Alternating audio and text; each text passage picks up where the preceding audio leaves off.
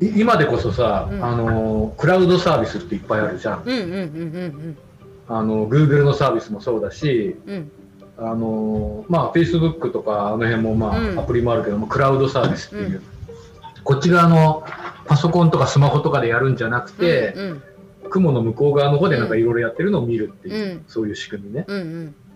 それってさまあちょっとここも話だいぶ飛んじゃうんだけどさ、うん。30年ぐらい前にうんある会社が、うん。あのシンクライアントっていううん。アイデアをうん。考えたのね。うんうん。あの Java, Java って聞いたことあるとうん思うけどさ、うんあるある。うん、Java ってさ、うん。もともとあのサンマイクロシステムズっていう会社のワークステーションっていうのを作ってた、まだパソコンが全然普及してない時に、うん。オフコンとかミニコンとかいう、うん。そういうのを作ってたでかいサーバーの会社があるんだけど、うんうん。まあいろいろやってたけど、環境がいろいろ違うと、プログラムがそのたんびに作んなきゃいけないから、うん。あのーまあなんか、バーチャルマシンっていうか、一個の仮想的なコンピューターとして作って、うん。そうすればプログラム1回書けば済むし、うん。うんなんだったらその本体のサーバーっていうか向こう側に置いといて見るだけにしといたら、うんこっち側の端末ってすごく軽軽くて済むじゃん、うんうん30年前のプログラムはまあ規模は全然違うけどやっぱ重たかったりいろんなことが起こってたわけよ、うんうん。でシンクライアントっていうアイデアはまさにクラウドサービスそのものなんだけど、うんうん。それって大前提がそのサーバー向こう側にあるやつとこっち側にあるやつうん。端末パソコンとかうん。スマホとかタブレットの間の回線がうん。十分に太くないとダうんうメなの、ん。で当時はさまだインターネットないから、うん。電話回線のモデムとかでやってるからむっちゃ遅いわけ、うんうんうんうん。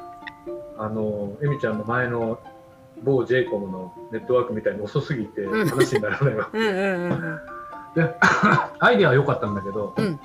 インフラが整ってないから全然普及しなくて、うんうん。で全然日の目を見なかったんだけど、うんうん。インターネットが普及してからそのそのアイデアをもう一回練り直したのがクラウドサービスっていう名前になって今でこそみんな普通に使ってるんだけどさ。なるほどね。今思うとさやっぱりそういうのって昔からあるんだなっていう気がするよ。えそうだよね。だってだってさポッドキャストだって10年ぐらい前にすごい流行ったじゃん。流行った流行った。よね。で、うん。その時からずっと聞いてるポッドキャストもほ本当に私も10年聞いてんだけどひうん。一、人ねずっといるけどその時自分がやろうなんて思わないし、やれると思ってないもんね。そうね。まあ、だから同じポッドキャストでも意味合いはだいぶ変わってるよね。聞く聞くポッドキャストから発信するプラットフォームになってるっていうのもすごくあるし、うんうんうんあと思うのはその昔のポッドキャストって10年どころじゃなくて20年ぐらい前からあるわけだよ、うんうん。音声コンテンツって、うんうんうんでもその時その時なんで音声コンテンツかっていうと、うん。うんあのー動画が、うん。動画が送れ送りづらく送れなかったっていうか、うん。動画を送るには線が細すぎちゃって、うんうんこんなちっちゃなものすごく粗い絵しか送れなかったわけ、うんうんだから絵とか音声っていうの、だったらほ線が細くても、うん。回線が遅くても送れたから音声コンテンツが流行ったっていうところがあります、うん。だけど今また音声コンテンツが見直されてる理由は2つでうん。1個は聞くんじゃなくて発信できるっていうふうになったのが1つと、うんもう1個は多分ねあの動画疲れだと思うんだよね。うん。あ疲れ？結局動画疲れ。うん動画ど動画 YouTube とかさいろんなもの、Hulu もうん。あの Amazon プライムもさ、Netflix もいっぱいあるんだけど結局なんかずっと見てなきゃいけないから、うんうん。目が疲れるしその場所からなんかうん見てなきゃいけないうん。疲れから逆逆に揺り戻してうん。聞くだけでいいっていうか、見なくていいコンテンツっていうのが見直されてるんじゃないかな、うんうんうん。老眼だしね。まあ老感だしね。いや実際さ俺も俺もそうなんだもん。音声コンテンツなんで聞くかっていうと見てなくていいってうんいうね、うん。楽だよね。だから、うん。でそういう意味で、うん。同じテクノロジーっていうか同じものでもうん。時期と場合によって全然違うんだな、そうだよねいや私ね今日ね発見したことがあってねあの、うん。今回ポッドキャストやるにあたっていろんなポッドキャストをき、聞いたわけよ。うん。あの内容もそうだしあのオープニングだったりいろんなことを考えて内容構成みたいなね。ですごい、うん。あの参考にしたところがああるポッドキャストがあるんだけどそこはさあのず2人でずっと喋ってるっていうやつだったんだけどうん。毎回ね。うん。あのだんだんね変わってってきたの。そううんと、うん。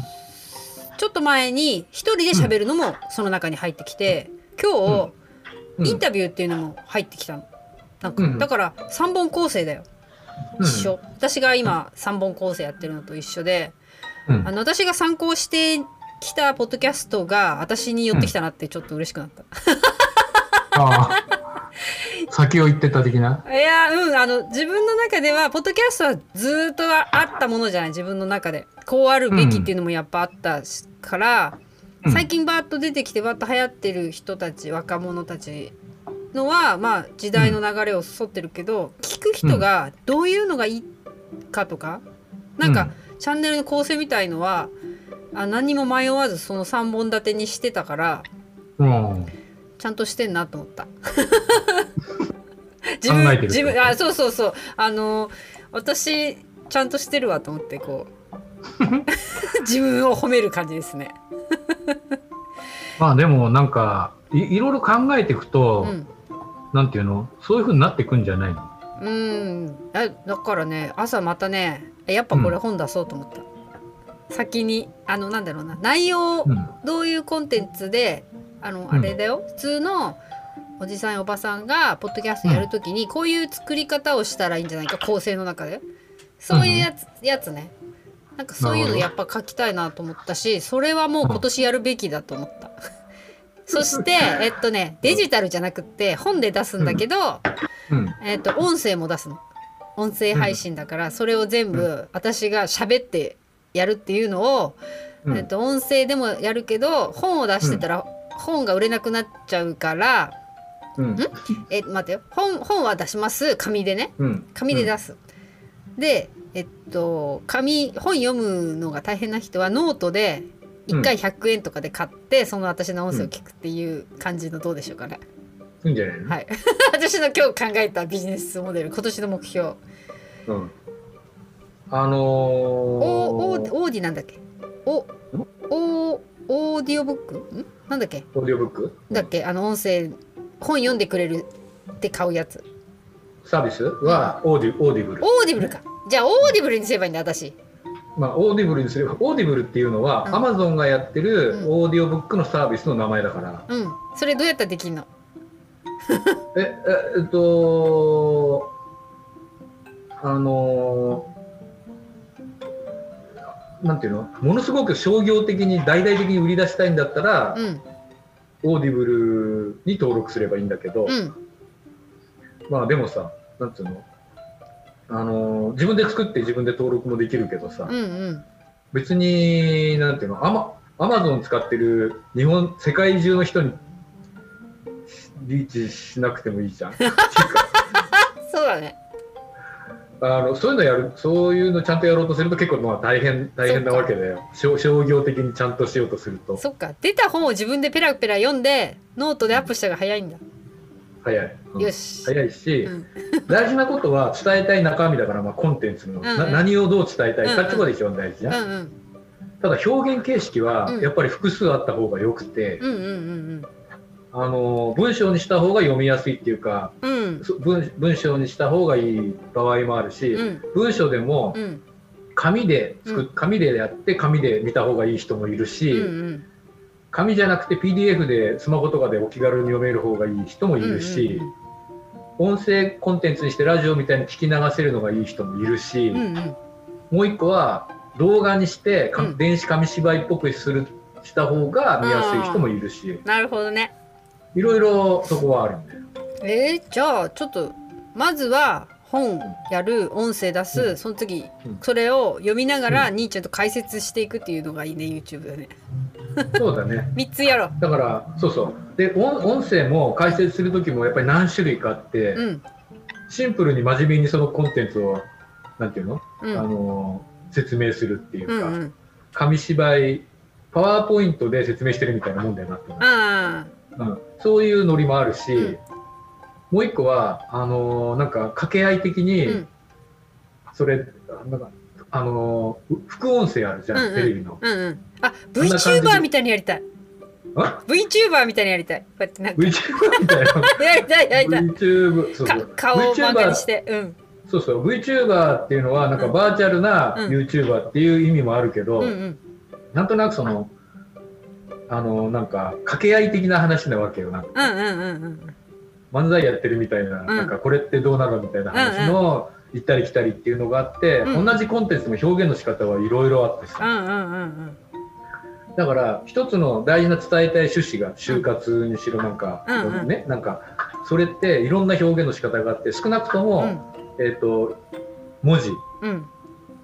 音声。うん動画、うん。ここの3つがあって、うんうん。それぞれでも音声だ音声でも単純にそれをずるーってこう分かりやすくていうかシンプルに伝える音声もあるし、うんうん。それこそ掛け合いの音声で伝えるっていう場面もあるし、うんそこだけ見ていくだけで3パターンかける3パターンで9通りぐらいになるわけ。です。うん。でどれが聞きやすいかっていうのは、うん。やっぱり人によるんだよね。そうだよね。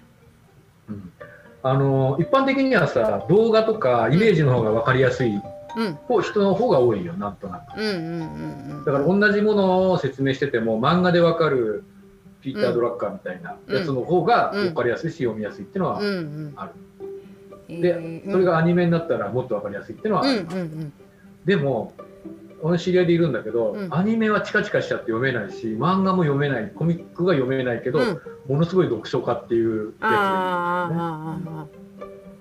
つでで俺もあの場所がないから、ーうん。買ったらすぐ電子化しちゃうけど、基本はやっぱり紙が大好きなんでそうか。今本買いに行ったんでしょ？買いに来た